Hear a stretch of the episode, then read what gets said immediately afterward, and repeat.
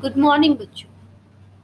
आज का हमारा टॉपिक है मेमोरी यूनिट आज हम करेंगे मेमोरी यूनिट क्या होती है? जैसे कि हम समय पता है, हम सबको पता है कि समय को मापने के लिए हमारे पास घंटे, मिनट, दिन, हफ़्ते, महीने, साल होते हैं। उसी तरह से किसी की भी लंबाई मापने के लिए हमारे पास इंच सेंटीमीटर फुट मीटर जैसी यूनिट होती है। इसी तरह से हमारे कंप्यूटर में भी अगर हमने कंप्यूटर की मेमोरी की स्टोरेज को मापना है, उसकी कितनी क्षमता है, कितनी क्षमता से वो स्टोर कर सकता है, कितने डाटा को वो स्टोर कर सकता है तो उसके लिए हमें चाहिए मेमोरी यूनिट्स अब हम बात करते हैं कंप्यूटर की मेमोरी यूनिट्स के बारे में। तो सबसे अगर हम बात करें, उसकी सबसे छोटी जो सबसे यूनिट होती है, वो होती है बिट जैसा कि आपको पता है कंप्यूटर एक क्या है? इलेक्ट्रॉनिक डिवाइस तो कोई भी इलेक्ट्रॉनिक डिवाइस जो है, उसके दो ही सिग्नल होते हैं। या तो भाई, हमारे पास इलेक्ट्रिसिटी पास हो रही है, हमने बोल दिया उसके लिए सिग्नल वन अगर इलेक्ट्रिसिटी पास नहीं हो रही है, यानी कि हमने कट कर दिया तो सिग्नल हो गया ज़ीरो अगर मान लो हमने अपने घर का पंखा चलाना है तो उसका ऑन और ऑफ़ दो ही स्विच होते हैं। अगर हम उसे ऑन कर देंगे तो यानी कि इलेक्ट्रिसिटी जा रही है लाइट जा रही है, और हमारा ही पंखा चलेगा।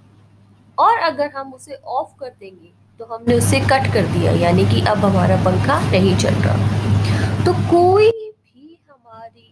इलेक्ट्रॉनिक डिवाइस अगर है, चाहे वो आपका कंप्यूटर हो, चाहे वो आपका फ़ोन हो, या वो आपका कोई भी कैलकुलेटर हो एटीएम मशीन हो, या फिर आपकी कोई भी मेडिकल इक्विपमेंट हो, कोई भी डिवाइस है बेटा, उसके लिए सिर्फ़ इलेक्ट्रॉनिक सिंबल सिर्फ़ दो ही समझता है ज़ीरो या वन जिसको हम कहते हैं बाइनरी यूनिट्स बाई का मतलब होता है टू तो इसीलिए हमारी सबसे जो छोटी यूनिट होती है, जो हमारी मेमोरी की होती है, वो है बिट जिसमें सिर्फ़ एक ही वैल्यू आ सकती है। या तो ज़ीरो या वन क्योंकि हमारे पास दो ही यूनिट्स होती हैं, या तो ज़ीरो वैल्यू होगी उसकी, या वन वैल्यू होगी।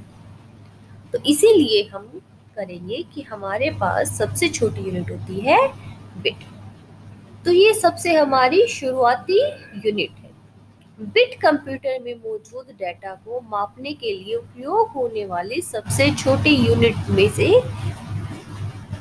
काउंट की जाती है। बिट में वैल्यू क्या होगी? या तो ज़ीरो या फिर वन।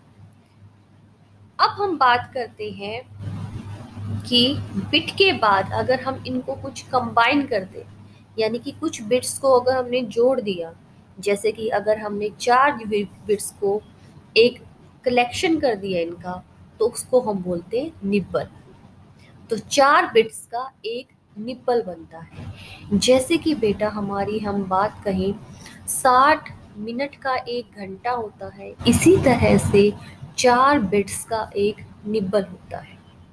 निब्बल के बाद अगली यूनिट आएगी हमारी बाइट की।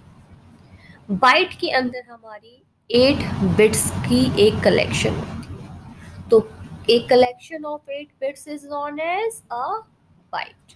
तो हमारा एक बाइट कितना हो जाएगा?